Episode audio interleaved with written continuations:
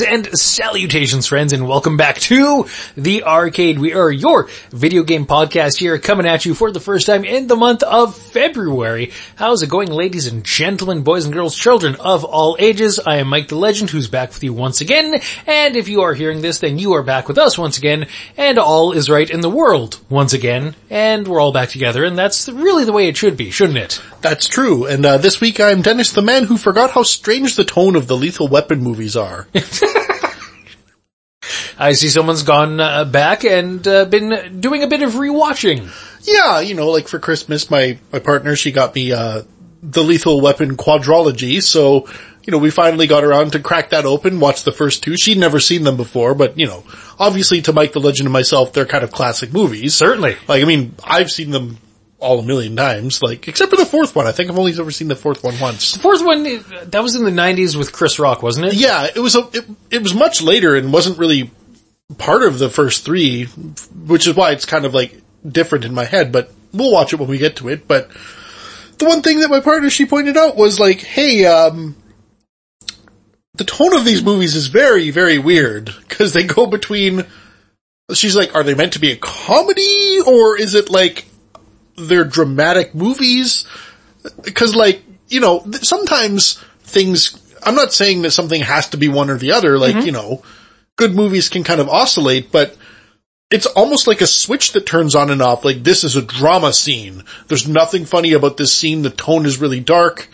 And now this scene is a lighthearted, oh, hey, hey Sarge, blah, blah, blah, we're gonna mess around in the office. I'm gonna knock over a water cooler by kicking it or something. Like, oh, there's gonna be this sassy black woman saying stuff in the office to people. Like, okay, like, what, what is happening here? The tone is all over the place. Like, Mel Gibson's basically trying to be one of the Three Stooges at times. And yet at other, other times he's, he's terribly haunted by the death of his wife. Yeah. Like, almost kills himself? Like, there's a very intense scene where he puts a gun in his mouth and stuff. You're like, what? But yet there's light lighthearted buddy comedy with him and Danny Glover. Yeah, you know, as a mismatched cop pair. You know, with with his character of you know Murtaugh, well Glover's character of Murtaugh being quote unquote too old for this shit is his basically his catchphrase throughout the entire franchise. Mm-hmm. Whereas uh, uh, Mel Gibson's character of Riggs just being a crazy wild card. So very totally strange. I still love them. I think they're great, but I can see with a fresh set of, you know, adult eyes coming into them that they are strange. You know, I don't think I've ever considered just how strange they would be tonally as a film because uh, I accepted them as 80s, you know, action comedy movies. Yeah. With elements of, of drama and whatnot, but they're largely action, action comedies. Yeah. You know, very much kind of, because that was very, very big in the mid to late 80s, early 90s as well, mm-hmm. you know, with Arnold Schwarzenegger and, uh, Sylvester Stallone basically making a whole bunch of bank making movies like this, particularly Schwarzenegger. Oh yes. But his movies perfected the formula. The tonally, they were solid. Nothing seemed too weird or out of the ordinary with any of those movies. I don't know if that was because of Schwarzenegger or just because of maybe better directors or whatever but it made sense for there to be one-liners there because there wasn't, it never went too far one way or the other. Like it kind of kept a consistent tone throughout the whole thing. Whereas Lethal Weapon, there's genuine scenes of like, it's trying to be serious drama. And then the next scene is like a light switch turns on and now it's goofy. And you have scenes of, I guess, uh, you know, ridiculous action, but then you also have like genuine murders. Yes. Like, like not just, you know, someone's killed off screen or you see someone just kind of falling down, but no, genuine action, like actual, uh, someone's kind of shot and you see them shot in the head. Yep. Kind of murders. Blood and all. Yeah. Like disturbing. Like to a disturbing point where it's, it's not just like a comedic like, oh, that's clearly just like, you know, a fake body being used as a human shield or something mm-hmm. like, like some of the bananas things you'd see in like Total Recall or whatnot. That's like, oh, a guy was just talking and all of a sudden he just got shot in the forehead and now he just, just dropped. Drops. Okay. There was no like ceremony or one liner there when that guy died, but for some reason this guy gets brutally murdered. Now there's a cool one-liner about it. It's like, oh, okay. And wait five minutes, we're gonna have a ridiculous explosion. Yeah, that's the other thing. Everything explodes. there was a scene where, um, well, there was multiple scenes of cars crashing into each other and exploding, but there was literally a scene where a car drove into, I think it was actually like a house, and the house exploded. Why did the house, what would have, like, what would have caused that level of explosion in a house for a car just driving into it? Was the car full of C4 explosives? Like, well, The toilet in Danny Glover's house explodes. yes, that's right as well. Yes.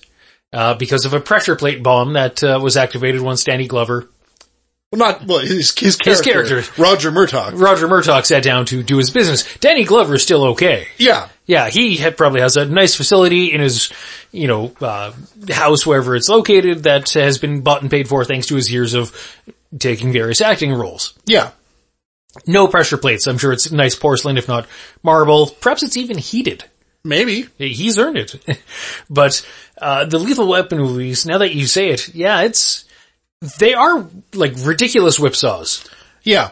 But now, like, thinking about it, it might just be a Richard Donner thing, because I do remember, I, I think I talked to you about it when I first saw it, one of the Superman movies for the first time. Like, I thought it was just insane because there was a scene in, I might have even been the first or second Superman, whichever one had General Zod in it.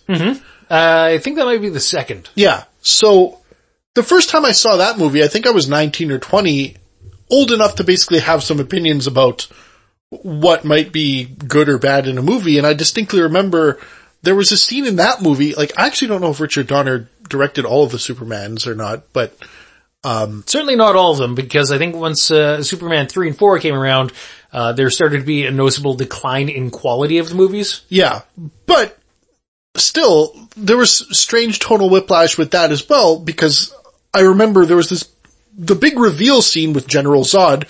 They were trying to show how powerful and stuff him and all of the Kryptonians were and you know, they're summoning wind that's powerful enough to make cars go flying. You know, it's ripping out all of the, the telephone posts and things like that.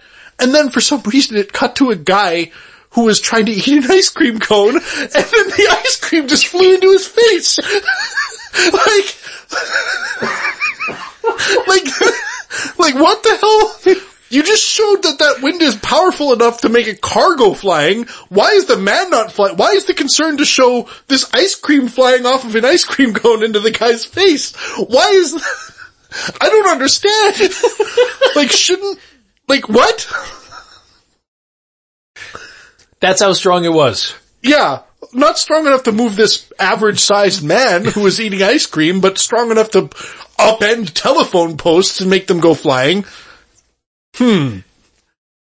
So total whiplash there as well. Like, I don't know, like, you, you're trying to show strong wind, but you really just ruined it with that ice cream Yeah. thing, but yeah, Strong wind, strong wind, strong wind. Very lighthearted comedy. yeah. It's a joke. Yeah, it's a huge joke, but no, like, you're causing massive damage here. Maybe people are dying because these cars flying all over the place. What do you, oh, his ice cream. like, in hindsight, similar kind of weird tonal things there as well. I'm seeing it, and you know, it's uh, it's kind of occurring to me that as we're talking about Lethal Weapon movies here, the original ones with Mel Gibson and Danny Glover, that they almost felt designed to be like an Abbott and Costello uh, buddy comedy, but then uh, there were the interjections of like deep and heavy dramaticness as well, perhaps to give a balance, uh, perhaps so things didn't skew too far in one direction of, of comedy and action to, to perhaps ground things, uh, in, you know, dramatic reality instead of just being so far flung that they might be, you know, like a Rambo movie or like a Schwarzenegger action movie that are just considered over the top Yeah. and so far beyond uh, the pale of realism that uh, they are kind of off in their own realm. So, uh, that's my thought. Uh, let us know your thoughts on the original Lethal Weapon movies with Mel Gibson and Danny Glover. Do they still hold up? Have you seen the fourth one? Where does it belong in the pantheon of Lethal Weapon movies? Uh, let us know. You can email us info at thearcadeshow.com as, uh, as a way of writing out the long form words. If you just have a quick missive to send off, we are, of course, on social platforms. They are evil. We are there regardless. On Twitter and Facebook at The Arcade Show. Yeah. Oh, and by the way, Richard Donner was uncredited as directing parts of Superman 2, whereas Richard Lester, uh, I believe was the one correctly or credited with directing it because I think I think it was a thing where the movie was taken away from him midway through. Mm. I don't know. Some film podcast, I'm sure, has already talked about this um, in far greater and better detail than th- my two second googling of this. So uh, take that what you will. Fair enough. Uh, but yeah. Anyways, So is she enjoying your girlfriend? Has she been enjoying the old Lethal Weapon movies? Uh, basically in her first watchings. she said she doesn't know. so, so that's not, you know, it's not good or bad. She, like, we'll continue with them, but it's not a thing where it's like, oh yeah, like, when she watched Commando, she said, I enjoyed that a lot more than I thought I would. Same thing with like, you know, True Lies and Terminator 2 and stuff. Like, they're actually enjoyable movies, like, regardless of what your opinions on Arnold Schwarzenegger might be. Like, he was a charismatic as hell person on the screen. I don't know if that carries through for every single action person of the time to carry a movie. Like, are Mel Gibson and Danny Glover as charismatic, charismatic even together as Arnold Schwarzenegger? Hmm. I don't think so. It's a different energy. Yeah. Uh, instead of just there being the one strong man, you know, holding your attention on the screen, it's divided, uh, into two.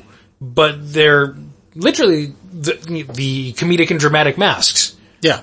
You know, Mel Gibson being the wild card comedy and Danny Glover's, uh, Murtaugh playing the, you know, dramatic mask, uh, heavy role. Well, sometimes. Also, Sometimes. Also flipping it back and forth as well. At times. Yes. Yeah. But yeah. But speaking of things from yesteryear that will make you laugh, obviously we have spoken many times on this program of our love for old Simpsons, especially the first several seasons of The Simpsons. And if you're like us, those are kind of the core seasons Yeah. of Simpsons, uh, as it's now, what, in its 33rd, 35th season as being a program? Yeah, something like that, but generally like, A number that's way too high. yeah, some of, I mean, there will be people who are fans of the current show that will disagree, but for those of us who were around watching it when it was brand new, there, it's hard to recapture the basically comedic perfection of the first 10 seasons of the show. I say 10 seasons, arguably like there's people even within that that are going to argue, oh, only two to seven are good or something like that. I'm just going to say the first 10 is a blanket statement, even though, you know, there's, it started to fall off even during the 10th season, but still. Yeah, 10 seasons, great.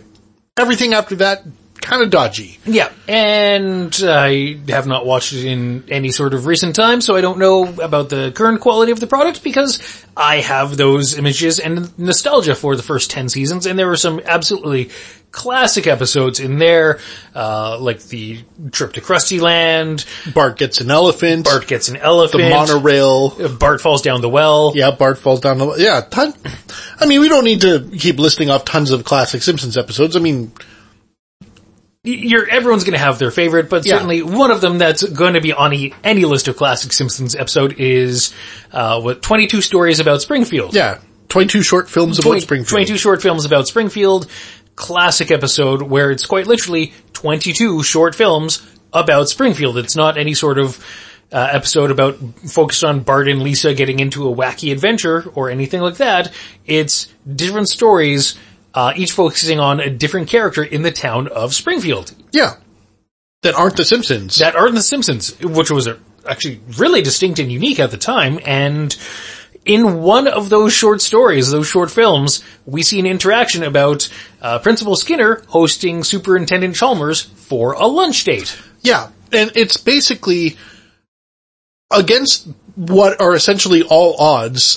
For some reason, that one skit, which is called Steam, it, people refer to it as the steamed hams bit, um, is basically one of the favorite things on the internet and has been basically the subject of all sorts of Simpsons, um, fans making adaptations and reinterpreting the art in various different ways. I've seen everything reference steamed hams and yeah, to the point where it's ridiculous. Like I've seen steamed hams crossovers with other cartoons. I've seen steamed hams, um, basically being reinterpreted by, you know, in different languages or people just re-recording it or trying to recreate it in real life and it's taken on legs of its own in such a bananas way that like, you know, Bill Oakley, I'm sure is probably the man who wrote the scene is probably thinking like, how could I have even imagined this?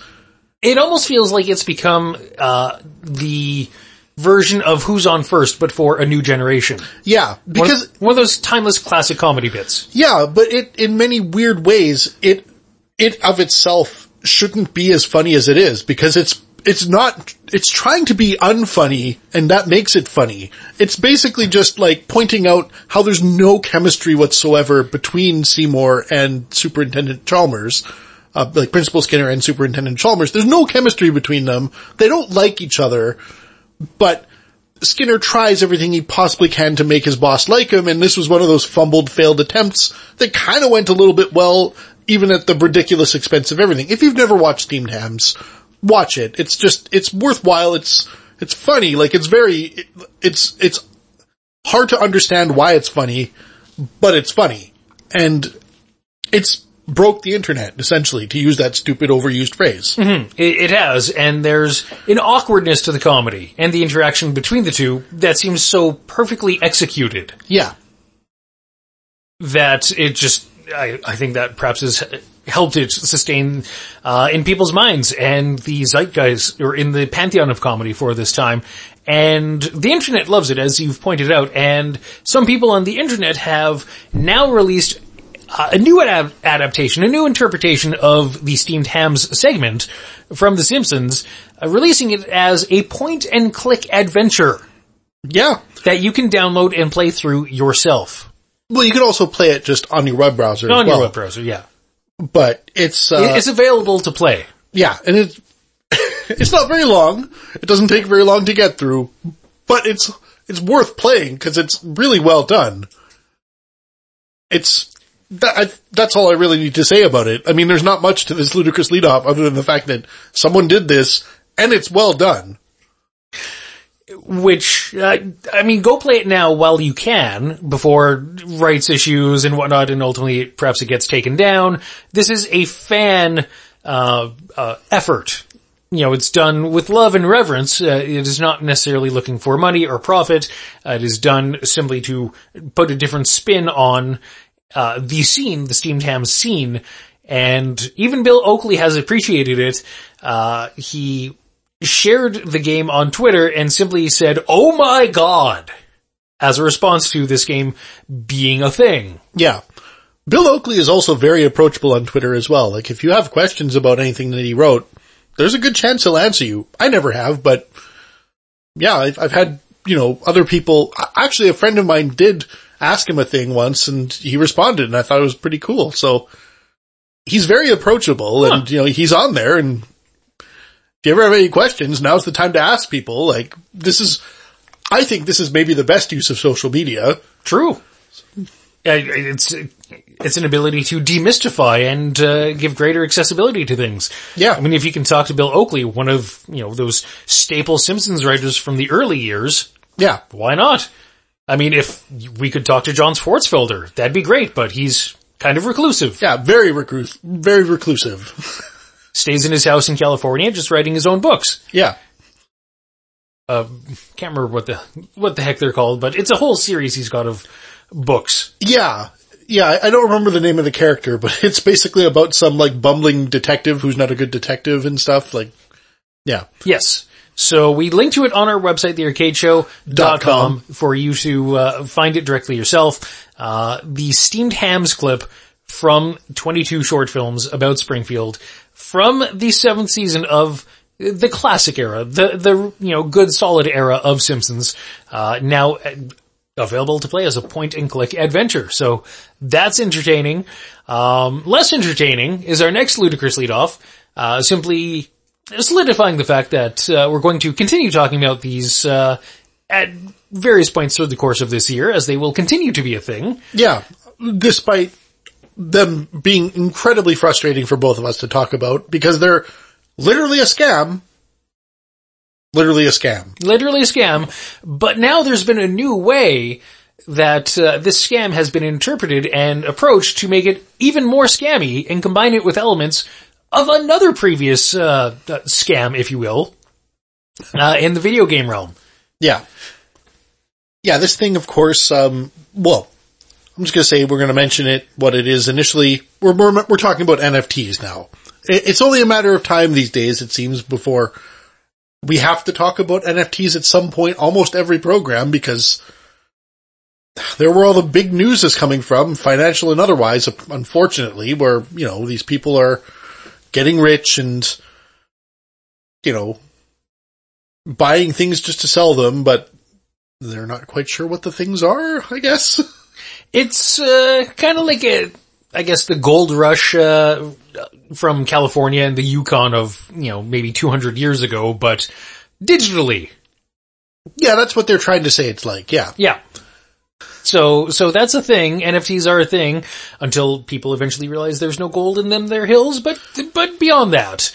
Uh, Yeah. Up until that point, people will think there's gold and they will chase after this digital gold and these assets. And we're talking about NFTs this particular episode because, uh, the dead skin mask wearing husk that calls itself Atari has found a new way to put, uh, a different spin on NFTs because the dead skin mask wearing husk that calls itself Atari is releasing anniversary NFTs to mark the 50th anniversary of the company that was once known as Atari. There's going to be a lot of caveats and a lot of previously known as blah blah blah uh, through the talking of the story because Atari has passed through so many hands now. They're basically a hand puppet. They're, they're a brand, they're, they're essentially a logo and a brand that some holding company owns now. No one who was originally part of the original core of Atari is involved. No. Like, Nolan, Nolan Bushnell is no longer there. Like he's like an 80 something year old man who's also been kind of disgraced for other various reasons and things like that. It- It's like, it's, it's kind of like, you know, when you, you see a band from the 1960s playing some county fair and then you go up and you're like, oh, so like the only person who looks legitimate is the drummer and he's their third drummer. All these other guys are just like maybe jobbers that they hired to kind of play the music. So it's like, can you really say that you are CCR? Where's Yeah. John Fogerty? Like what's going on here? so that's the situation with Atari right now. Like it's, uh, yeah. Yeah, their name and a logo that's just constantly being milked by the people who own it right now. And so it's no surprise they're going to get into the NFT game, but they're releasing commemorative 50th anniversary NFTs that have been developed and produced by Republic Realm, who are active developers in the metaverse and the NFT ecosystem. And these NFTs, uh, I should specify, they're not your average NFTs. No, no friend. These are special, unique GFTs because these are giftable NFTs that will quote unquote unwrap with a surprise inside on a specific date. Yeah. So you don't necessarily know what you're buying or what you're getting. You're getting a box that will unwrap at a specific date at a specific time and then whatever, you get what you get. So that's very much an element that was existing in loot boxes Hmm. combined with NFTs. Yeah. The worst of two worlds? I mean, I think so. Atari, or whoever's calling themselves Atari now, doesn't think so, but, you know, they're, they're not in it for the long haul. They're just in it for, to get as much money as they can out of this Atari name in as short as, um, amount of time as possible. You know, as you would do if you're someone like a lot of the NFT hucksters out there. Yes, exactly. Go get your money and get out as soon as you can. And inflate the market. And then as more people, you know, rush to it, well then, uh, it might be perceived that there's more money to be made or just more people to, uh, try and sell your expertise to and Yeah. make money that way. Uh, there's 10 different GFTs, as they're being known, giftable fungible tokens, available in this Atari collection that are apparently inspired by the 50 years uh, in Atari's gaming history in the game industry, uh, with some more rare than others. Kel Surprise. According to the roadmap on the website for these items, uh, the GFTs will unwrap on a specific date where users will find out if their item is common, rare, or epic. As more GFTs are bought, access to more is granted on top of game competitions and leaderboards as the quote unquote metaverse grows. So, so let's review here the, the techie buzz, uh, business terms we've covered. NFTs, loot boxes, and now metaverse. Take shots for all three. Yeah. Like if you're following along with the, the drinking game at home, or wherever you are, perhaps at work, perhaps the gym, take a couple drinks, because we just uh, mentioned some of the big tech buzzy terms that are still going on. So, Yeah. Uh, So, there, I've, I'm amused and frustrated by the various ways that people who are into NFTs try to justify their existence. Um, Janine Yorio, who is the CEO of Public, uh, Republic Realm, who are, as we said, the, uh, developers of this GFT thing, uh, they say, uh, the GFTs are, and I quote, like Hallmark cards for the next generation, a more exciting, meaningful gift than either a greeting card or a gift certificate. End quote. Mm-hmm, mm-hmm, mm-hmm. that's one spin on it, certainly. But I'm pretty sure gift cards have, uh, Mo- real monetary value and Yeah. you could actually buy something at a store that it says for sure on it. Yes. And they don't expire and there's no weird caveats. And if the property that it's pointing to on the internet disappears, there's no problem because, you know, you still have the gift card. yeah, cause like as long as the store is still in business, you can still use it. It's Right? true. That, that's how gift cards work. Yeah. Cause And- they are essentially cash. Yes, they, they are money that has been, you know, condensed into a plastic card form, or if you're an older establishment or perhaps less advanced, a gift certificate, like a paper certificate that verifies and authenticates, yes, this, this card that the holder presents is worth X value of dollars. Yeah. You, have value of money right there in your hand in a different form instead of cash dollary dues or use on your credit cards or debit, whatever the, the situation might be. But specifically for one establishment, perhaps it's a restaurant, bar, retail chain, or whatever. Yeah. Also, I think this is sort of like discounting the purpose of what a greeting card is supposed to represent. The card itself is not the exciting part about receiving a card. It's who sent you the card and for what occasion, right? It's just mm-hmm. like, oh, who's thinking about me on Christmas? Oh, I got this, these nice things on Christmas from these various people. Oh, nice greeting card on my birthday. I guess a thing from my grandparents on Easter or something. Okay, whatever. Like, you know, things like that. It's, you're not excited by the card itself, right? Like it's just literally paper with a picture on it. Who cares? But it's, you know, more the, like, I hate to, you know, bring up some stupid, empty, meaningless phrase or something, but it's the thought that counts. It, it literally, a greeting card is a demonstration of, uh, in most cases, is a demonstration of thought and effort that Yeah. somebody is taking, uh, to impart upon someone else. Yeah.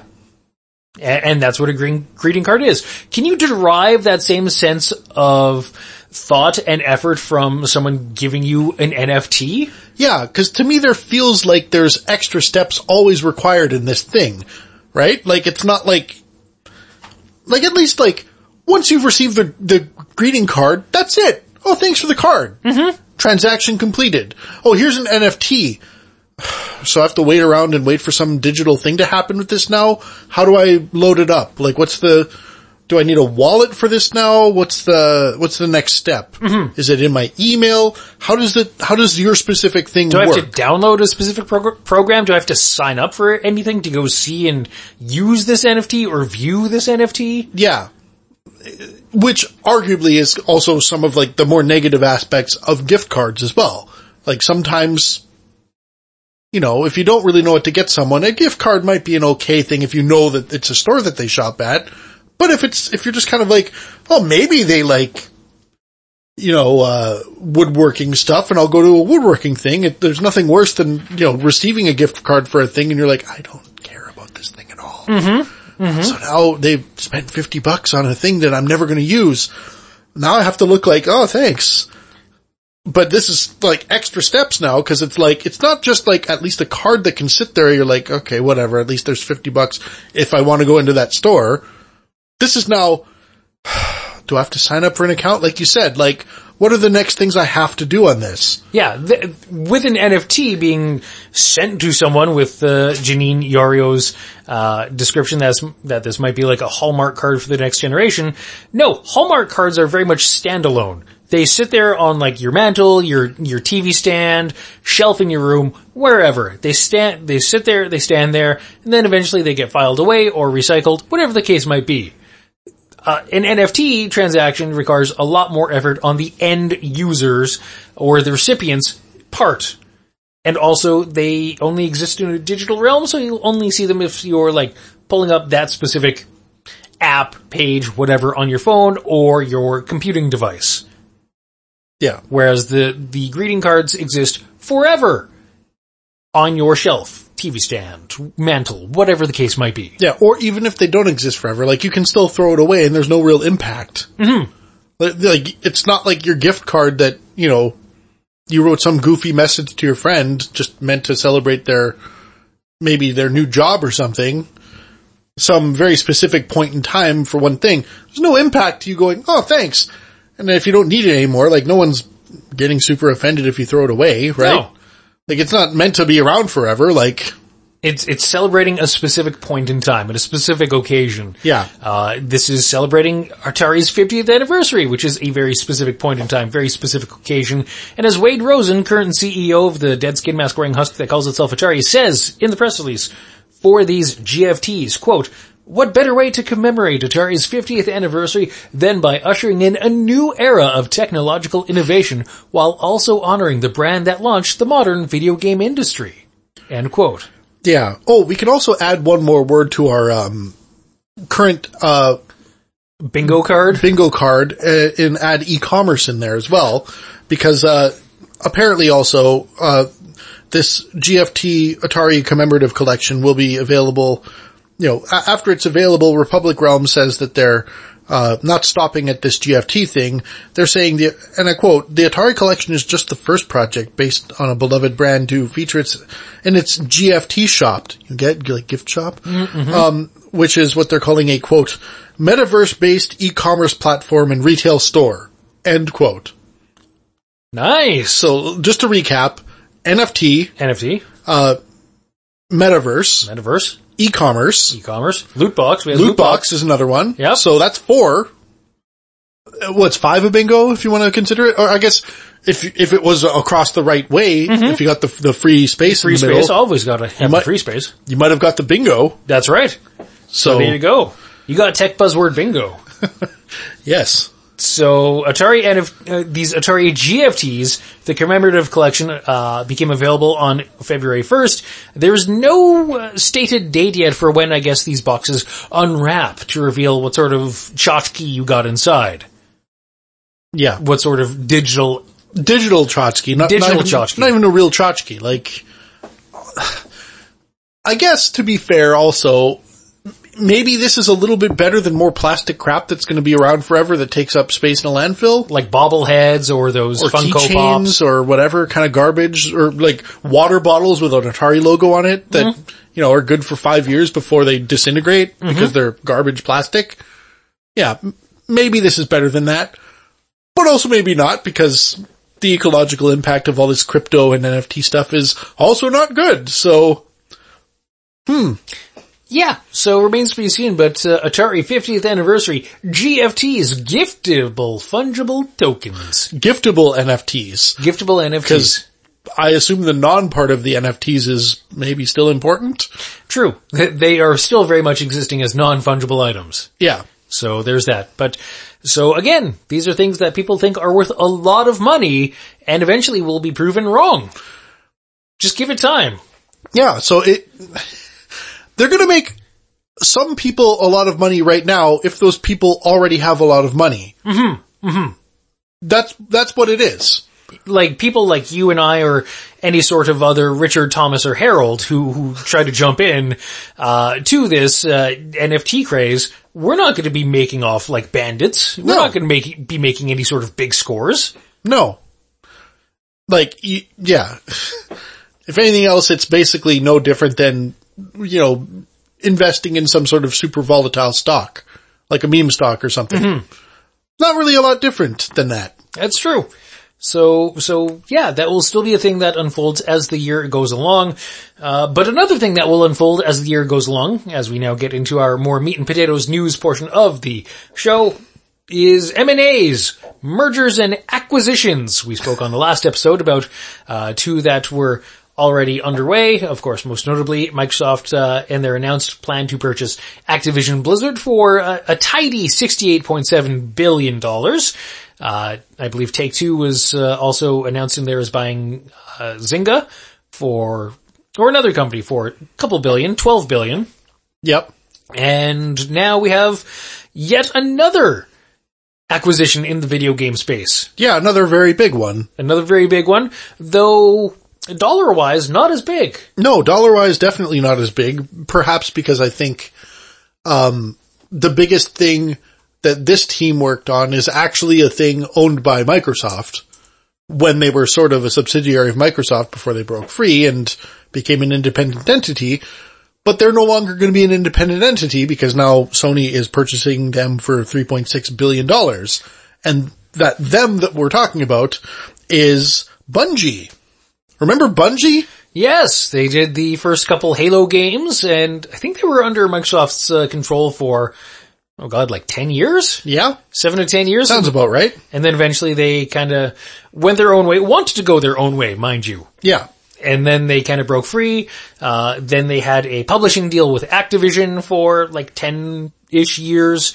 And through that, they released the Destiny games. Yeah. Destiny 1 and Destiny 2, and that is now their well-established franchise that they're putting a lot of time, energy, and effort into.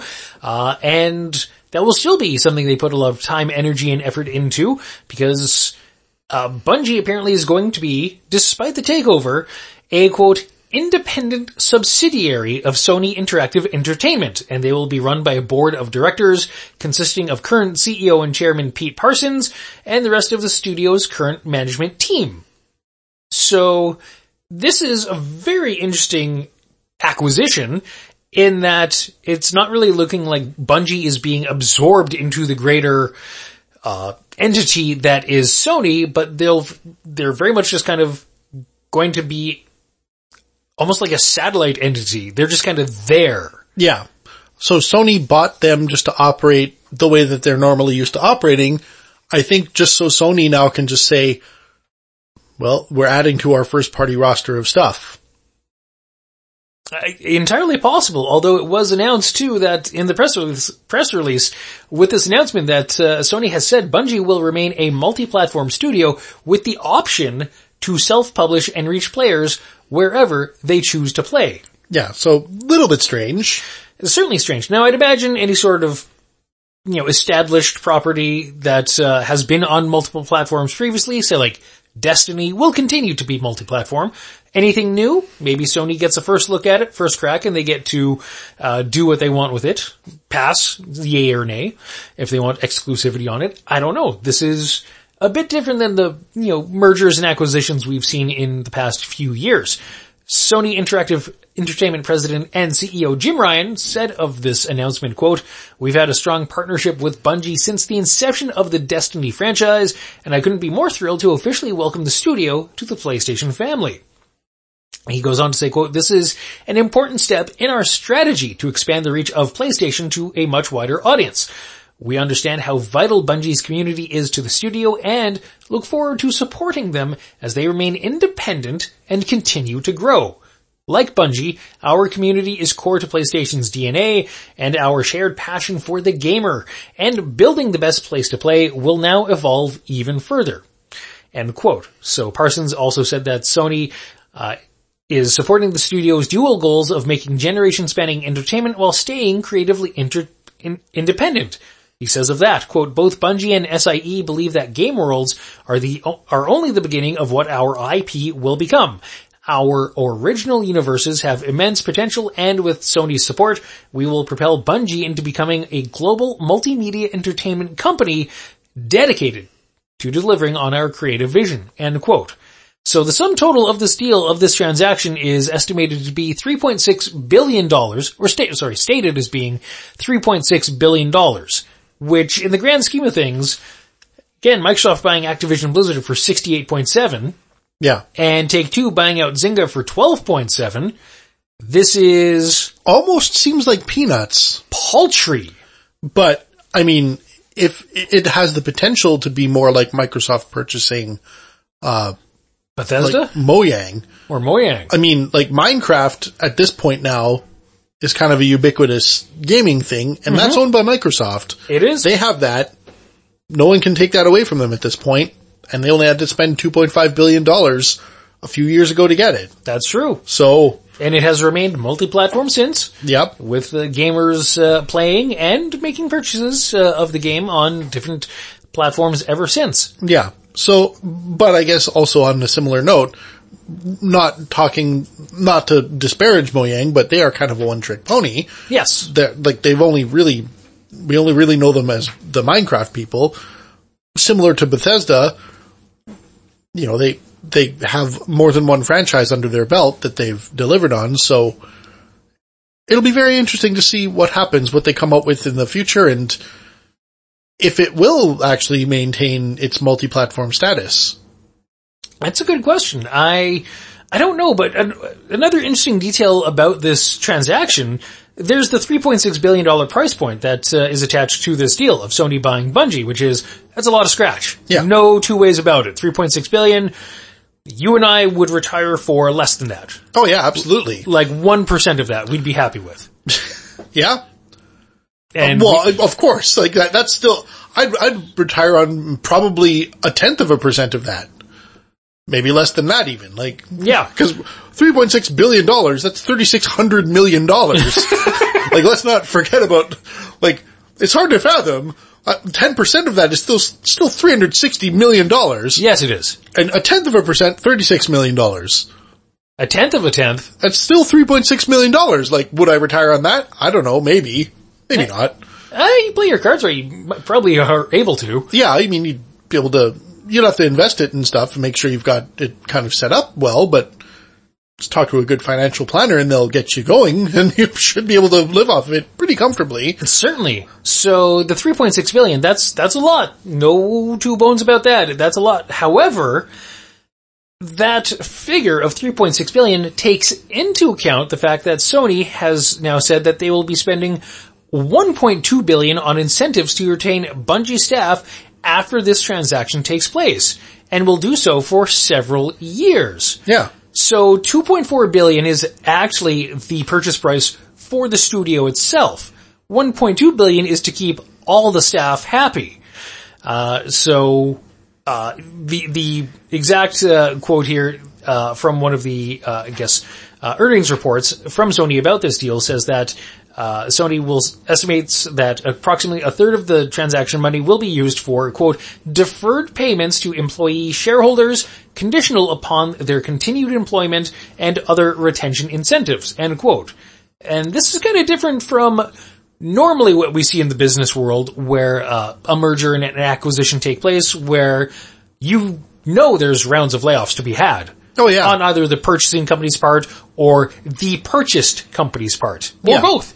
Yeah, both. I mean, redundancies happen. Like, I mean, like the, the whole basis of like, you know, um, the show The Office was that you know it was sort of meant to be showing, you know, what happens to a company that's currently trying to close one of one or more of its branches because of finding redundancies and stuff like that. So you, you it's it, it's not like it's an uncommon thing to happen.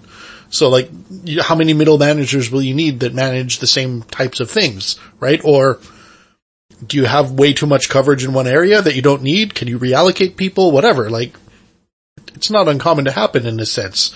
not just in the tech industry either. No. Like, m- like whenever a merger or an acquisition happens, it just happened. Like, people will be casualties. It- It's true. Not, not literally, like they're not going to die, but their jobs will be casualties. Yes, yes, their positions will be uh, will be uh, removed, no longer uh, deemed necessary. Uh, however, Sony deeming all of seemingly all of Bungie's staff necessary, or Yeah. as many as they they want to, or whoever wants to stay around will be necessary. So. Uh, Well, the ones who are shareholders anyway. Yes, uh, the Washington Post reporting that the deal means that some staff would receive, uh, quote, roughly a year's worth of income in compensation, though not necessarily all at once. The article from the Washington Post saying, quote, employees will sh- will receive 50% of their equity payouts when the Sony deal closes and 50% over the next few years, end quote. So, Sony wants the talent. They want the staff. They want the developers, artists, uh, technicians, server people, whatever. They want these people. Yeah. And they are interested, uh, in the people. But also it, it seems another aspect of this deal is that Sony, being a vertically integrated company, wants the properties as well because they have designs on the properties beyond just the gaming sphere. In later reporting on this deal, Joe Skrebels from IGN uh, has uh, written and said that, uh, well, written up about uh, uh, a Q&A session that Sony CFO Hiroki Totoki uh, kind of had in an earnings call uh, earlier in this week, and was asked about the Bungie transaction, and Hiroki Totoki uh, gave an answer about the Bungie deal that uh, about why the you know company was acquiring Bungie and what uh, they expect to acquire. And so his answer kind of covered some of the hiring and, and employee te- retention things, but also touched on the fact that Sony is a multimedia company. Yeah. They have a television arm, they have a movie arm, or a movie studio. And he said of Sony's position as a multimedia company, quote, it's not just for the gaming area, he's talking about buying Bungie, but the multi-using of intellectual property and merchandising of inte- intellectual property, like a game title may be put into movies. Bungie want to nurture the IP they have in a multi-dimensional manner, and that's their hope. For that, we believe we can help that. We have Sony Pictures, we have Sony Music, and Bungie can leverage our platform so that their IP can flourish and grow big. Yeah. End quote. Which makes sense. I mean, if ever there was, you know, appetite to make a Destiny movie, so like how, like, this will save the step of having to shop it around to a production company. That's true. And not only that, Sony can, you know, have the film studio, you know, get the monies and the profits from that, own the rights to it, but then have the tie-in ancillary benefit of the game doing well, promoting that, promoting the movie through the game.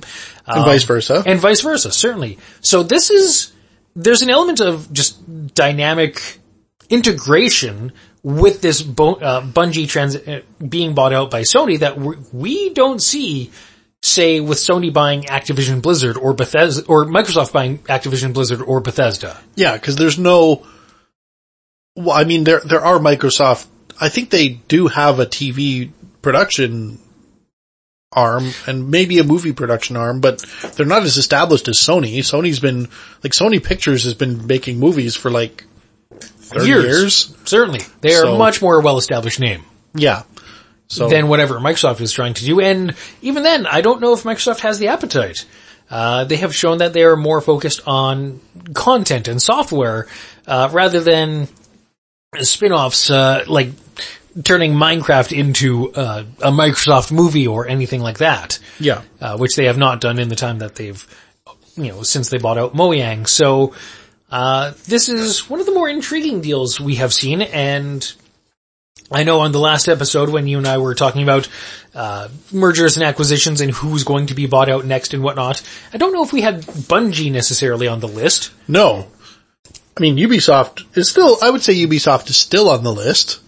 They're still tops on my list. I mean, honestly, everyone is on the list. Like, who are we kidding? Like, that's how business works. But who's more likely to get bought by who is the question. I mean, I wouldn't consider Bungie, but I guess now we should kind of look at maybe whoever is a similar size to Bungie to be maybe considered by a bigger company.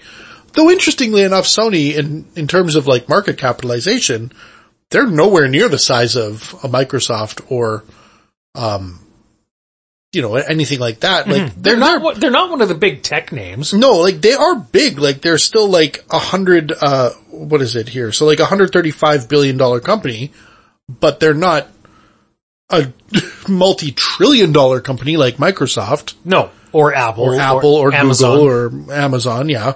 No, Sony is certainly not in the realm of those big FANG names, No. uh, or the big tech names, but Sony's still there. They still are in the consumer electronics sphere. They're still in the entertainment sphere. They're still in the gaming sphere. So what about an even crazier idea? What if, what if we were to see something like Netflix purchase Sony then? Whew. Could that be a thing that happens? That's a wild and crazy idea. You know, in this, in this time of crazy mergers and acquisitions, is Sony up for purchase or like their, their gaming division or something up for purchase? Yeah, well, if you're gonna buy Sony, I don't know. Buy everything. Yeah, buy everything, right? Because fair. like, the the value is in everything that they do, not just one thing they do. Mm-hmm. I would imagine, but yeah, like, are they on the table? That's a great question. I mean, everyone's got a price. Yeah. As the million dollar man Ted DiBiase used to say, everyone's got a price. Everyone's gonna pay. Because the million dollar man always gets his way. Yes. Yes, Uh, yes, We, we know the theme song. If you don't, you should. So, but that was in the 80s. Again, a time when mergers and acquisitions were a big thing in international business. yeah. I mean, it's the the first rise of what we saw to be, you know, stereotypical Wall Street greed. Yes. very So- much so. So yeah, I mean, we're we're kind of there again, We're there again, but, but, in I a very weird way because it's sort of like tempered by all this other weirdness happening with the economy and all the global situation with the pandemic and all this stuff. It feels like it's a weird amalgam of 80s mergers, business, you know, buy everyone else, the, the big fish just get bigger, combined with like the early 2000s dot com just The bubble, yeah. bubble of just companies being flush with cash and everyone thinking that it's, uh, the internet is just a license to print money and nothing can ever go wrong. Yeah. And of course, history has borne out, yes, no, things can go wrong and bubbles can burst. So, Yeah. and m- money constantly being flooded into the market maybe isn't a good thing. No, it's, it's literally like if balloons can only be inflated so much before they literally explode. There's a breaking point for everything. This is true. And hence the bubble analogy. Bubbles always burst. They do. They don't last forever. So we'll see how this all plays itself out. But uh, this is certainly an intriguing one. And if you're hearing this news of Bungie being uh, acquired by Sony and thinking, well, this is just a knee-jerk reaction by Sony to uh, the fact that Activision Blizzard is, you know, being bought by Microsoft. No, incorrect friend. I did read reporting uh, about this deal that said it's been in the work for several months now. Yeah. Uh, if anything, it's a reaction to Microsoft buying Bethesda. Yeah, that, that makes more sense. Cause these massive business deals, they don't happen overnight. They don't happen overnight and they never happen in a vacuum. No. There's always reactions and other dominoes to fall. Yeah. Uh, When you're talking about that much money, the amount of due diligence that happens before a media release can even potentially be considered is ridiculous. Oh god. Like ridiculous. teams of accountants. Yeah, accountants, lawyers, people making sure that everything is in order, people going through all of the assets of everything, making sure that nothing's out of bounds or out of line or anyone's doing something slightly wrong before, like everything has to be properly in order before any money starts to change hands and you're not going to announce anything before anything is finalized. So And then of course there's government uh, regulations perhaps that you have to deal with or filings that you may have to deal with as a result of the transaction. So Yeah. there's a lot that goes into these. So you, nothing's ever a knee-jerk reaction, but certainly deals can then motivate other people to do other deals. yeah, So, uh, but speaking of deals, mergers and acquisitions, uh, another merger and acquisition happened this week that perhaps caught a lot of people by surprise. yeah, The fact that the New York Times has bought the current word game phenomenon that is Wordle. Yeah, I mean, as a as a holder of a 25 day streak, I really hope that uh, Very nice. this doesn't really affect anything. But uh, if you've never played Wordle, um, you might. Well, if you're on social media or if, you know, you have a work chat or something, you might have seen that weird thing that might have popped up on occasion where people sharing, you know, the, the green, gray and Yellow. yellow dots. Yeah. Or, you know, black dots, whatever. Not, when I say dots, I mean squares with the word like Wordle followed by some number followed by something out of 6 mm-hmm. That's just the, the way people get to share how many guesses they had and if they actually guessed the word correctly for the day. Wordle, like, so Wordle's a word game that, uh, was inspired by things like the New York Times Daily Crossword, just as a, as a way for a guy whose name I believe was Josh Wardle, who was a web developer who just wanted to kind of build a thing for his girlfriend who loved word games. And that was it. So he made this thing, uh, you know, that his girlfriend, for his girlfriend, and then it basically took on legs of its own, became super popular. It's free, but you know, everything that's free that's super popular kind of starts to wear on it, on people if it's a one person operation, as I think it was for Josh Wardle, which, yeah, so in this case, win-win, he gets some money and he gets to kind of throw his hands up and go, great, the team of developers over at New York Times can, uh, take this on now. And it's not as though this is a transaction in the same stratosphere as, you know, the big gaming transactions we've spoken about this episode and previous episode. This is not billions of dollars, but it is No. still a seven figure sum. Yeah, which means it's between one and one million and just shy of 10 million. Yes. So, eh, we don't know the exact amount that was paid for this, but, uh, And it was a private trans- transaction. We don't need to know and we don't necessarily are going to find out. yeah, but I think it's worth reporting on or talking about this anyways because I think in the grand scheme of things, this may, maybe is an even more impactful transaction to one person than a merger of the size of, you know, Sony buying Bungie might be, right? Uh, Certainly. Uh, Josh Wardle, I mean, he He's was just one guy. He was a one man band. Yeah. In the same way, uh, uh unfortunately, uh, Concerned Ape was, uh, developing, uh, Stardew Valley. Yeah, exactly. Or, um, Toby Fox with Undertale kind of thing. Exactly. Yeah. And those eventually, you know, it's all yours, which is great, but you have the, you have the, both the good and negative consequences of that as well. You can, ha- you know, push through your independent artistic vision, but then you have to deal with all the headaches and foibles that come along with it as well, of being a one person development team. Yeah. And Josh Wardle, to his credit at least, uh, Wordle, the game, is a, seems a very simplistic experience. Yeah. And so he's been able to get it up and it's, it's not new. It's been around for a couple months already, but it's really had a very organic growing of its fan base and, and user base. Yeah. Like it's been steady. There's been no promotion. There's been no, you know, it's literally just word of mouth and word of social media and Yeah. seeing people post their scores for the day and wondering, what the hell's that? Yeah. You know, it's a word game. Oh, yeah, it's this thing. You make guesses. It's a five letter word and yeah, hope you get it right.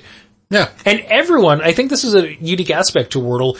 Everyone is sharing in the same experience. Yeah, everyone gets the same word every day, and the way, it's kind of brilliant the way that the, sh- the sharing of your scores happens because no one actually knows what the words are that anyone guessed. Mm-hmm. But you get to see sort of like the progress that they made and how, the struggle sometimes. If it's like, oh, it looks like you, oh, you were one letter off for like three guesses till you finally got it at the end, or, oh, you didn't get it, but you were so close, you were one letter off, and yeah, you just picked the wrong one three times. Which I don't know if I've experienced that before with another thing. No, and, and what's crazy to me too is as this has grown through social media, no one is spoiling the word of the day. Yeah, it's amazing. You know, touch wood, touch wood. Yeah. Uh, don't be one of those jerks. Don't spoil it. Obviously people are enjoying it. They're having their own challenge for the day and then sharing uh, about it with other people, uh, later, uh, who have that, that same experience of it. But, uh, it is one of the rare moments, uh, in this, you know, crazy fractured world of ours where it's still a shared experience. Yeah. Everyone has, you know, a shared but unique experience trying to guess the word of the day that isn't being widely or massively spoiled, which is crazy. Like there's a lot of just aspects to this that seem to run counter to the way our world and society are going at this current state. Yeah. Like it'd be easy for people to just spoil the word, you know, the wordle word of the day and just be a total jerk about it. Yeah, exactly. but that hasn't really happened. So kudos to everyone involved, uh, especially Josh Wardle, who I hope he takes his girlfriend on a nice vacation. Yeah, well, I mean, well, but how great is that? That like he literally just made a thing as a gift to his partner. It's a ah, it's a thing that she likes. Oh, now other people like it too. Oh, now I'm a millionaire Yeah. because of it. Great, like that's great. Like it's it's a great success story. So like, Josh Wardle does say that like he says he insists that the game will be free for everyone still after the New York Times buys it, though for how thing- long? for- the, the question is how long? Like, you know, like the New York Times is a bigger company and they did say it'll be initially free, which is also concerning wording. So if you haven't played it yet, play it now while you can for the next several days before mm-hmm. it's not free anymore and then it eventually just stops being a thing that people care about. Certainly. And uh, you might be wondering, well, why did the New York Times buy this? Well, this is an element of uh, the New York Times plan to try and grow their digital subscription base to 10 million digital subscribers by the year 2025. And there is a section of the New York Times that is, uh, especially their online presence and digital presence, that is just games. Games, Yeah. brain games, puzzle games, that kind of thing. So of course, the New York Times crossword, the very popular, very well loved New York Times, New York Times crossword, uh, but some other uh, very uh, thought intensive uh, gaming experiences in there as well, and Wordle just fits right in nicely. Yeah. And I will have to say, this Wordle experience, uh, while entertaining as it is online, it's not new because I remember, I distinctly remember 20 some odd years ago seeing a game show on French CBC in Canada, which is our national broadcaster. They have English channels and French channels. Seeing on the French channel a, a game show called Lingo. And the premise was you had three teams of two people, each taking turns trying to guess the five letter word. And they would, you know, team one would go with a blank slate, they'd make a guess, and if a letter was in the, you know, uh, if it was the right letter, wrong spot, it'd come up yellow. If it was in the, you know, right letter, right spot, it came up as like blue or, or green or something. And you just kept going through and teams would keep going until they solved the puzzle. They get points. Ultimately team at the end with the most points went to the bonus round, try and solve a bunch of puzzles in 60 seconds to win money Yeah. what you know whatever whatever there ultimately was an english version made uh, for the game show network i think it was hosted by chuck woolery before he went off the deep end uh, and yeah so this is not a new premise or uh, working of a word game i honest god i've seen this because i used to watch it and i used to enjoy it Yeah. I'd watch it at lunchtime. Uh, it was called Lingo. It- both the English and French versions were called Lingo, and this is the exact same thing, the exact same mechanic being done, but just uh, being, uh, I guess, done online and done digitally. So that's what makes it different Yeah. and work for everyone. And credit to credit to Josh Wardle too for keeping it simple, keeping it free, and keeping it ad free all this time. Yeah, well that, that's the, maybe the most impressive thing. Like it's been going for, uh, I think it's been going for 240-ish days, which is the better part of a year. Mm-hmm. Um, and yeah, he's been basically hosting it on his own server with no ads, no, no ad revenue coming in whatsoever. So it's literally just been out of the goodness of his heart that he's keeping this game running for everyone who plays it he could very easily just have put a little bit of, put a tiny ad at the bottom and probably raked in whatever he's making off the New York Times deal himself. Though there was kind of a funny comment I saw where, you know, when there was a new, um, one of the first big ripoffs of the game came out, like there was like a, someone came out with something called Wordle, but like W-O-R-D-L or something, like with no E, um, that had ads on it and, you know, people were coming out with that as well. There was also an app version that someone released as well with ads put in as well, where it was also kind of shot up the best, uh, most popular apps list on one of the, I think it was the Apple App Store. But, uh, the, I saw a great comment someone made, you know, in response to someone saying, yeah, well, all these blah, blah, blah making money off of it. Josh Wardle said that he, you know, his intention was never to make money and then someone was like, well, he succeeded. He didn't make any money. so this was before the New York Times deal, obviously, yeah. but still, I thought it was very funny that it's like all he needed was a little bit of a space for an ad to put in there and he probably would have been making tons of cash. Yeah. Certainly at the bare minimum would have been, uh, you know, covering his costs to keep it running. Yeah. To, to keep the lights on, as it were. Yes. And instead he, uh, kind of kept it pure and makes out with a good chunk of cash. He, he says it's in the low seven figures. Take that for what it, you will, but, uh, it's between 1 million and just under 10 million. Yeah. So good on Josh Wardle and no word yet on just the time frame that the New York Times is going to keep this a free game for people to play. Uh, once we know more about that, we will of course let you know because it sounds like there's a lot of you out there playing Wordle.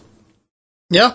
And good on you enjoying that experience and sharing it all over the work chat, perhaps doing it during work time.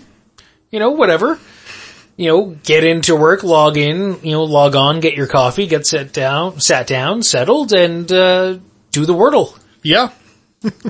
and then you're set to go for the day. Yeah, now I can go, even though that took me four hours. Oh, okay, now I'm ready to go. How slow did you play? Whew, really, had to, really had to think about it. Well, when I was down to the 16 letters left, I, I had no idea. it's like, okay, well, uh, hmm, Hmm. Mm-hmm, mm-hmm. Yeah, we're gonna have to talk about that, but, uh, uh, moving right along, speaking of things that are popular, uh, certainly something that has proven to be popular over the last year and change since it was initially released by Sony is the PlayStation 5 console that, unlike so, or unlike Microsoft, Sony actually releases, uh, hard sales figures about their gaming consoles. And we now have firms you know, sales data from Sony about the, uh, success of the Sony PlayStation 5 and what's done so far and its lifetime sales to date. And in a recent earnings report, Sony announced that, or Sony revealed that as of December 31st of 2021, the Sony PlayStation 5 home console has sold 17.3 million units. Yeah. Essentially in its first year of availability. And that, of course, outpaces what the Wii did in its lifetime of 13.56 million units. Well, the Wii U. Sorry, yes. Wii U, excuse me. An important distinction. Yeah, since the Wii actually did gangbusters. Sure did do gangbusters. But the Wii U did 13, not. Did not. 13.56 million. What is the opposite of gangbusters? Um, bust gangers? Jambusters? I don't know. Um, so I bet this number would be much, much higher if not for the supply chain issues that have been plaguing the entire electronics industry right now with all the chip shortages and all that. Mm-hmm. Um, but yeah, it's kind of surprising that it's already outpaced. Well, even with all those problems and, you know, knowing lots of people who want PS5s not having PS5s yet, um, it's still, that it's still outsold some other video game console that was released with no supply chain problems several years ago. Mm-hmm. And it did just under, you know, almost 20 million units in a year. So if there was no chip shortage, uh, I think that number is over 20 million. Maybe it gets to 25. Maybe more than that. Maybe double that. Yeah, we'll never know. But yeah, exactly. We'll never know because who knows? Yeah, the PS5 was released during a pandemic and also was being manufactured in, you know, at a time in a pandemic. Yeah. So it's never really had a, a quote unquote normal times release where everything just, you know, the mechanisms of production and, and purchase are functioning normally. It's never had that. Yeah. It, it, there will come a day, I'm sure, when it does have that. Those are still in the distance. Yeah, exactly. But speaking of sales figures and what systems are selling what, Nintendo also had in, uh, an earnings report this week, and in that earnings call with investors and that financial data they released, they revealed that the Nintendo Switch, as of December 31st, 2021, has sold in its lifetime 103.54 million units, which now officially means it sold more units than the Wii. So the Wii that did gangbusters in its lifetime sold just over 100 million units. The Switch to date in its now like three and a half, going on four year life cycle, because it was released in March of 2017, has sold 103.54 million units. Yeah, going on five years. Yeah, going up. We are in 2022 now. God damn it. But, yes, uh, we are. And now I feel just that much older and, uh, that much more resentful that you reminded me of what year it was. Well, it's not my fault. Time's a cruel mistress, my friend. but, uh, yeah, so the, the Switch outsold a gangbusters thing. So how much, like, it's not the best selling un- console of all time, however, still, that's definitely firmly in the hands of the PlayStation 2. Yes. So Still has a ways to go before that. yeah, but you know, it's, it's been a, a very successful experiment on Nintendo's part. And certainly, even if uh, the Switch does not catch up to the Sony PlayStation 2 in terms of lifetime overall sales, it can still uh, become Nintendo's best-selling machine ever.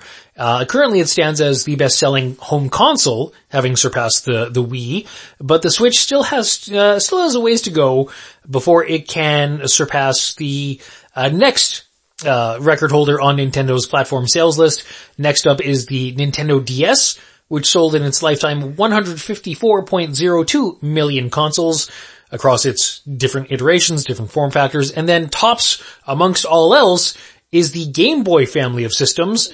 So Game Boy, Game Boy, Game Boy Pocket, Game Boy Color, Game Boy Advance, anything Game Boy branded, all those, all those stood to sell 188.69 million units over their lifetimes. Yeah. So a ways to go. It may catch, you know, the, the DS. I don't know if it catches the Game Boy. Yeah, I don't know if that, but, but, you know, we'll, we'll see. We'll see how much longer they want to keep, um, r- releasing the Switch for, or how, how much longer they want to just consider the Switch the current generation. Yes. Though I could also see them doing something kind of, kind of sneaky in Nintendo Wii where they release a new console, but call it some variation of the Switch and then continue to add those numbers together, even though it's fundamentally not the same console. True. Like the, the sales of the Switch are taking into account the, you know, base Switch, uh, console as well as the Switch Lite and now the Switch OLED unit, Yeah. OLED unit. or whatever the Switch 2 is going to be. You Yeah. know, similar to like DS and 3DS and whatnot. Uh, True, very true. And God knows there was a number of different iterations in there as well. Yeah. Uh, There was the DS, the DS Lite, 3DS, 3DSi, 3DS XL, the 2DS. But also, even in with the Game Boy, there was the Game Boy, the Game Boy Advance, the Game Boy Color, the Game Boy SP, the Game Boy, oh, like Game Boy Pocket, Game, Boy, Pocket, Game Boy Micro, like Yeah. they, like they, It's not just one form factor. yeah, and it's also not technically just one generation there as well. So like that was another like two or three gaming generations spanning 11 different form factors that they're all kind of rolling together, I would imagine. Over a span of like 15, 20 maybe 15 years? to 20 years. Yeah. Yeah. So I could see like if they if they continue that if they do a similar thing to that, I could see the Switch easily outpacing the Game Boy. Certainly. Uh, I see the logic and I'm there as well with you. So, uh, the Switch also, uh, has the distinction of being the fastest home console to hit 100, 100 million units sold, surpassing, uh, the previous mark set by the Wii and the Sony PlayStation 4. Uh, so that is, uh, something to, uh, you know, make note of as well. Uh, perhaps that's a factoid at a future pub trivia night, but, uh, for the nine months of the Nintendo's 2022 fiscal year, those nine months that ended on, uh, December 31st, 2021, the N- Nintendo Switch sold 18.95 million units, so that is down by 21.4% compared to the year of 2020 or the previous year, but still, the Switch also being impacted by chip short- shortages as well. Yeah. And so there's that as well. So Nintendo hopes to uh, uh, get that sales number for the financial year that ends in March, get it up to 23 million Switch units sold. So even so, the Switch, it's not young. It's turning five years old this year. Is doing very, very well. Still. Yeah, absolutely. And full credit to uh, the people who are still buying it, still enjoying it, and uh, everyone involved uh, at Nintendo's part in the planning department, because this is doing much better than their previous uh, consoles. Yeah, v- very much so. I think this is the benefit of having one device. Yeah. Like, all Yeah, we, your, well, we were talking about that for years anyways, where it's like, even when the Switch first came out, they were still coming out with new DSs and 3DSs and things like that. And I think we were initially like, well, what are they doing? The Switch also is technically a handheld device. Why aren't they like laying into that a little bit more rather than trying to reinvigorate this other handheld thing? Like, and you know, not, now that they've shifted their strategy, it's clearly been working for them. Absolutely. And uh, sales of the Switch have picked up. Uh, not only that, the output of software and content for the Switch has picked up and been steady. Yeah. I think the Switch has enjoyed perhaps the steadiest output of Nintendo releases of any previous Nintendo device. Yeah, and it's great because you, you clearly, they've clearly, um, consolidated the efforts of various development teams onto one device. So you don't have to worry about like, oh, I really want to play that new whatever game, but uh, I don't want to have to play it on a mobile device or vice versa. Like, mm-hmm. I, I I really don't want to have to be bound to a TV to play this thing or whatever. So it's like, yeah. So now if you want to play a new Pokemon game, you can play it on your TV if you want to. That's which is true. great. Which people do want. I mean, the sales of, say, Shining Diamond and Brilliant Pearl have been, you know, done pretty well. Uh, I did read a factoid, I believe born out of Nintendo's latest financial report, uh, for the quarter that, uh, Pokemon Legends Arceus, the, the brand new Pokemon game, the open world one where it's kind of set in the before time, Yep. uh, that one is the second fastest selling Switch game worldwide ever, second only to Animal Crossing New Horizons. Uh, I believe Pokemon Legends Arceus selling like something like 7 million units in its first five days worldwide, I could see it. which is a whole lot of units worldwide. Now, I mean, Animal Crossing New Horizons sold like, I think 11? The figure I saw was over 11 million units in like its first week of sale, but that was, as we've spoken about before, that was a very specific point in time when the world felt like it was ending and people needed solace and comfort and something to take their mind off things. Yeah, a meditative experience to kind of like help calm your mind in the middle of all the craziness that was happening. Um, and it just, frankly, I would say it was lucky that it was Animal Crossing. It could have been anything, mm-hmm. but like Animal Crossing doesn't have the name value that Pokemon has. Certainly not. I mean, it does now. Like, let's not. It's, it's worked up to that point, Yeah, but it- prior to Yeah, at that point, I, don't, I wouldn't say it was. Like, I would say it was probably a B-list game at best. But you know, considering Pokemon one of the A-list franchises, up there with Mario and mm-hmm. whatever Zelda. Halo and Zelda and things like that, that people might recognize Call of Duty. Like, people have heard of Pokemon.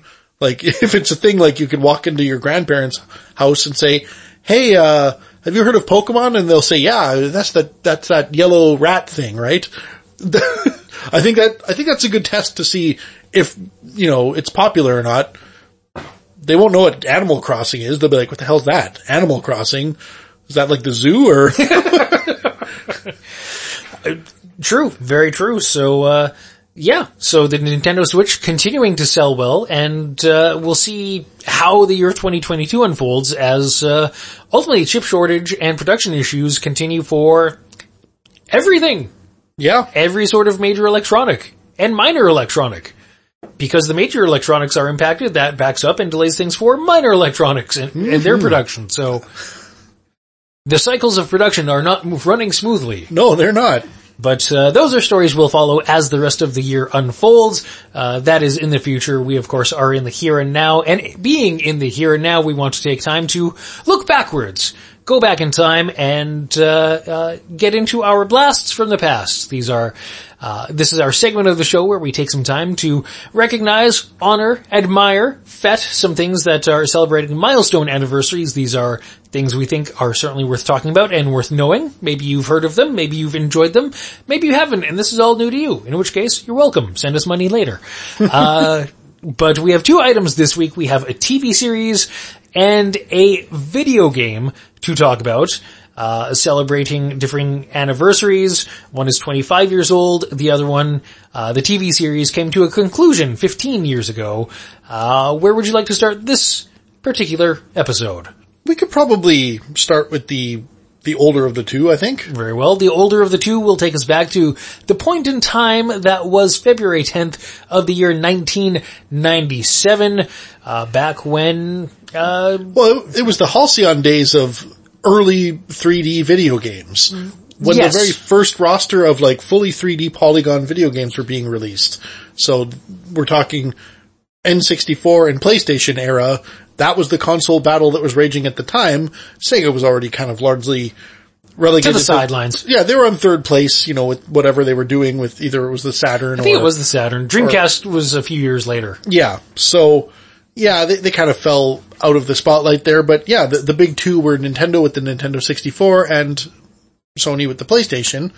Uh, and one of the tentpole Nintendo 64 releases of the day was this one, Mario Kart 64.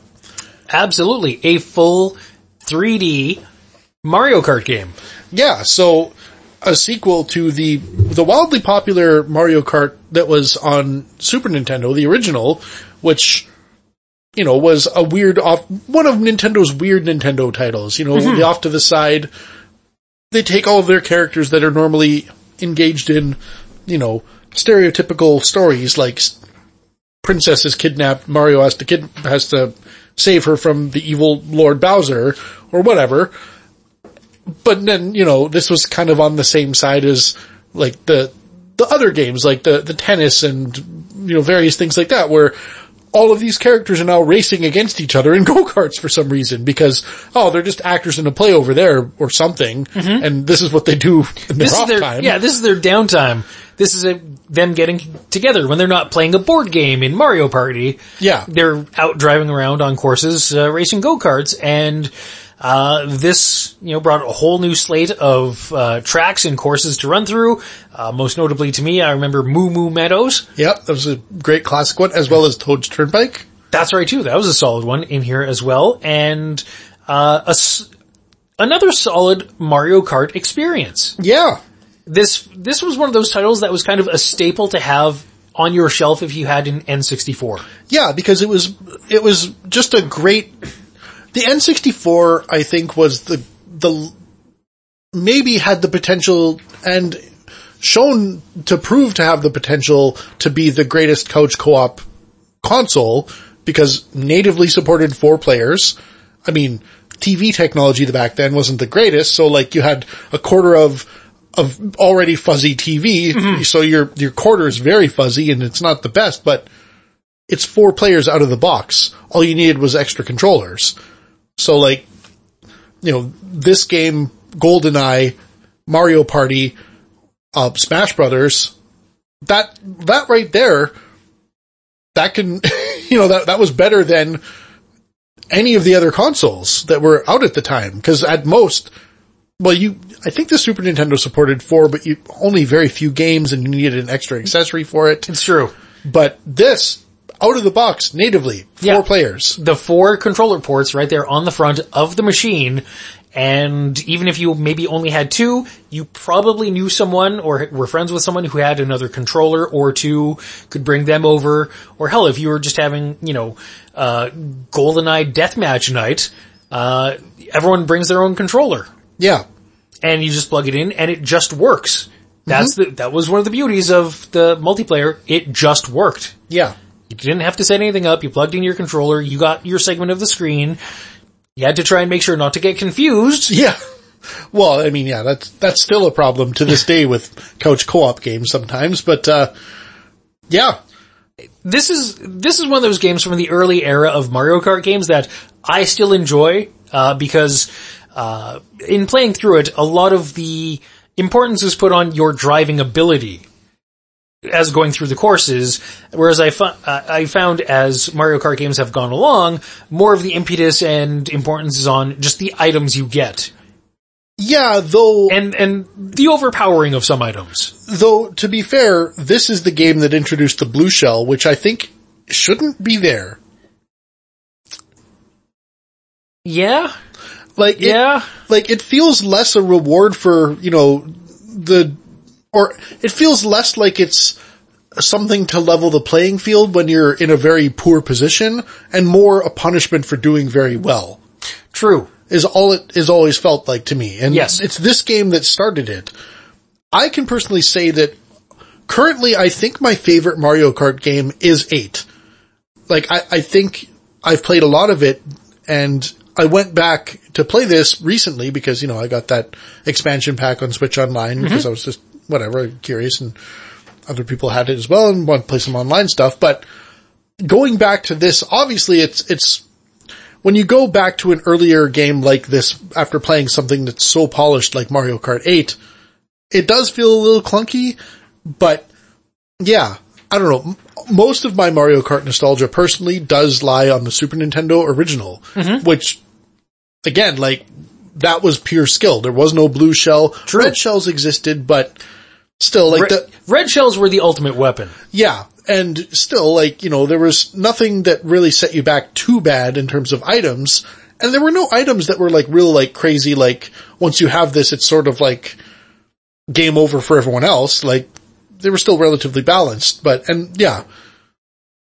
Very similar on N64 as well, with the exception of the blue shell. That's the only, that's the only thing I have about the N64. I, I can see that. I still feel like Mario Kart 64 is a game that didn't become entirely reliant on items for success in the game. Yeah.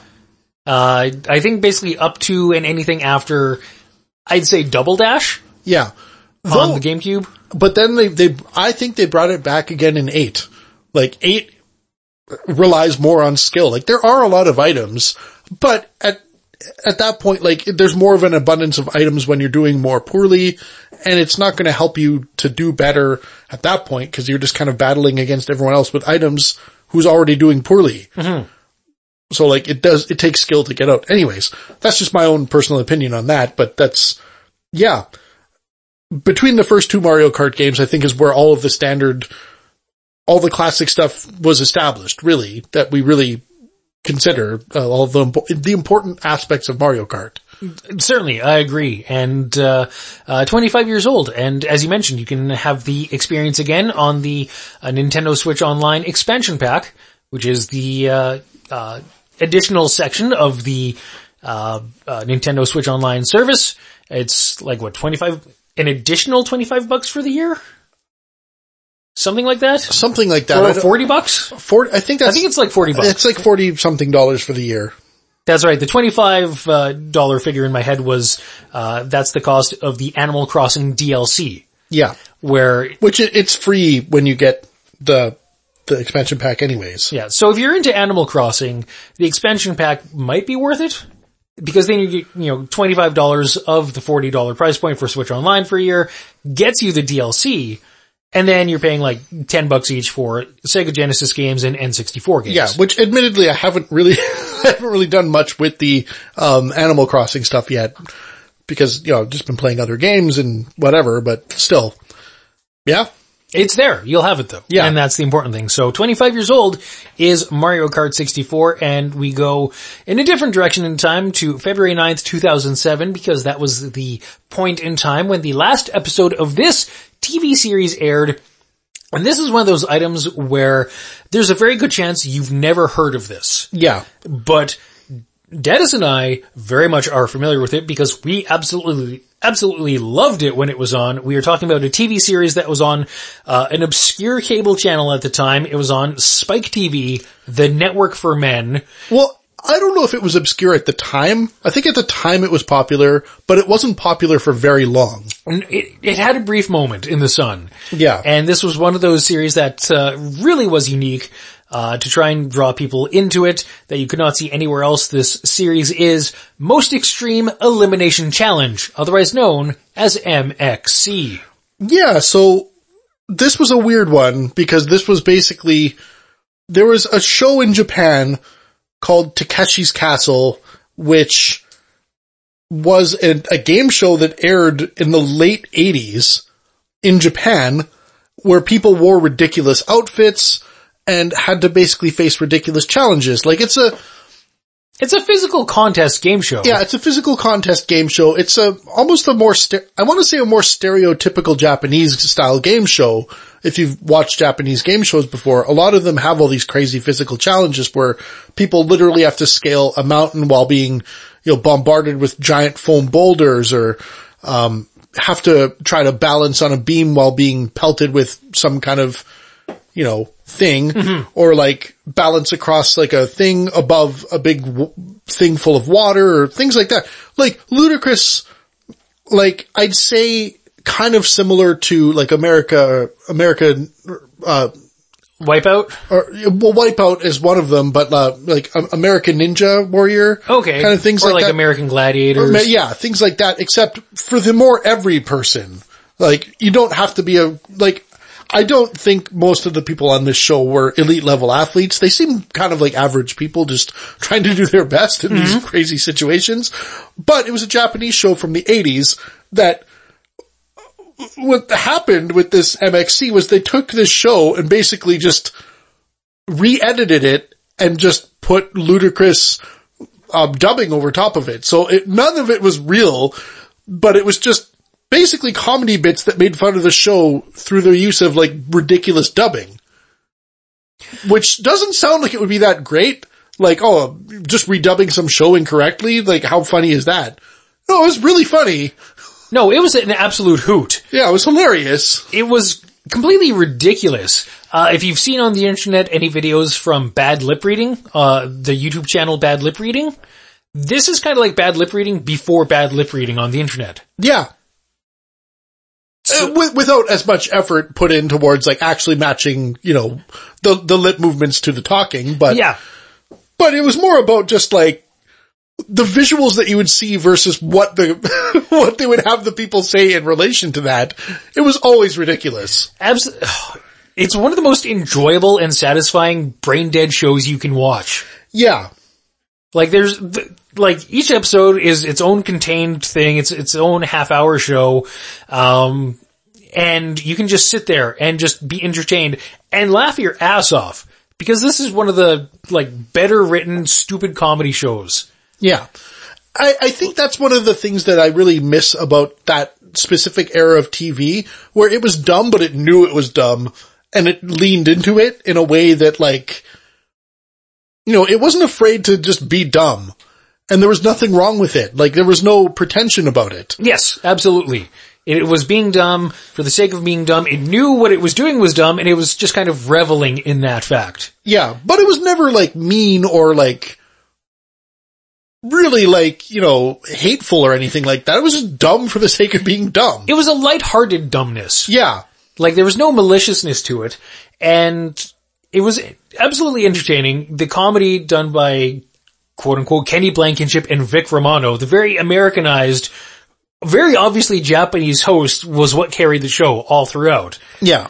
And uh, I always got the sense watching this show at the time and, you know, seeing it in clips online or, or other ways afterward that the, it's always seemed like this is a show where it's a small writing staff and they're literally just all writing things to try and make each other laugh.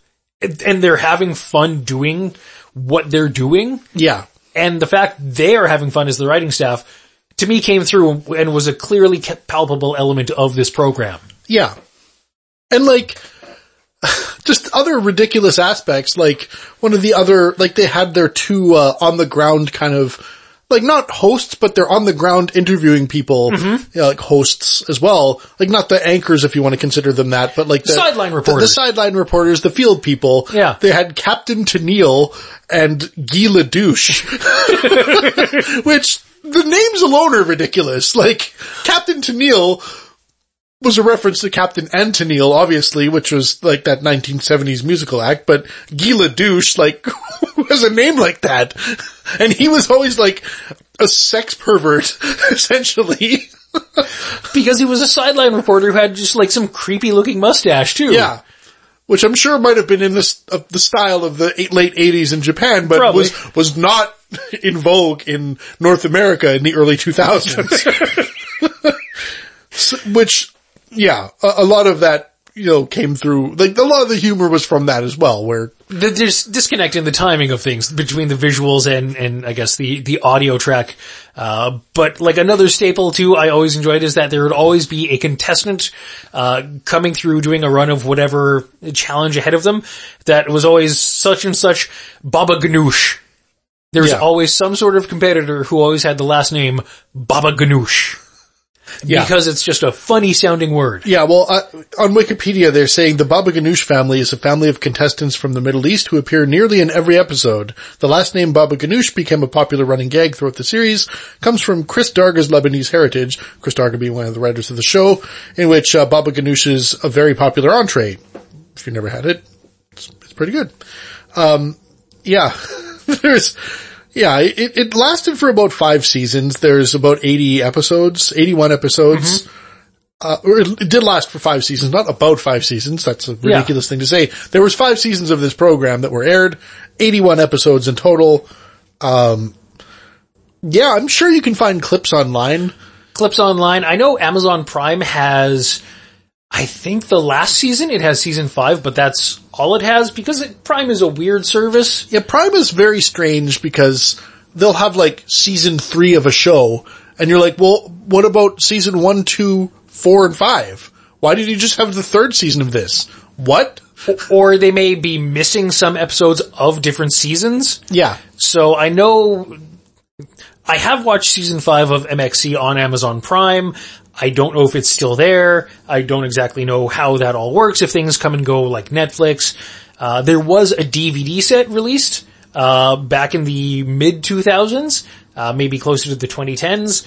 Uh, I'd imagine that's out of print, but if it's floating around and if you have enough money burning a hole in your wallet, try and track it down that way, or just find clips online and just sit there. And if you need just like a catharsis, if you need to turn your brain off, uh, you know, stressful day, you know, whatever you're dealing with, you just need to sit and laugh at like, you know, just lighthearted stupidity.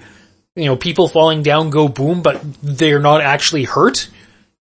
Yeah. This is a great show for you. Yeah. With a ridiculously hilarious commentary. Like, this is a style of show you don't really see anymore. Although, yes and no though, because shows like Wipeout uh, have come back along. Yeah. Where it's people falling down go boom, you have the commentators, uh, making jokes at their expense. Yeah, but like the, really like the big set piece game show where people have to kind of run through a warehouse worth of stuff, it's not really a thing that, I mean, it, it, it goes in and out of style and I, I like when it's in style because it, you know, I grew up with American Gladiators and stuff, so like, I always loved like the big eliminator at the end, so Right? yeah, There's always something big and impressive about that. yeah, About like a real tangible physical experience. yeah, which has come back a couple of times on Netflix, but like, in very limited runs, like they had that, uh, that Oh, show, Floor is Lava. The Floor is Lava is one of them, and then there was that other show hosted by Terry Crews whose name is escaping me. Um, it doesn't matter, but whatever the case. That, but yeah, this is another one of those ones that, you know, it, it's worth going back and, you know, trying to seek out a couple of episodes. I'm sure some of this stuff is probably a little dated at this point, being late, but early 2000s, mm-hmm. like, you know, the, I hate to Early say to it, mid but, 2000s. but the world was still a different place because that was almost 20 years ago. The world's always a different place 20 years ago. Yeah.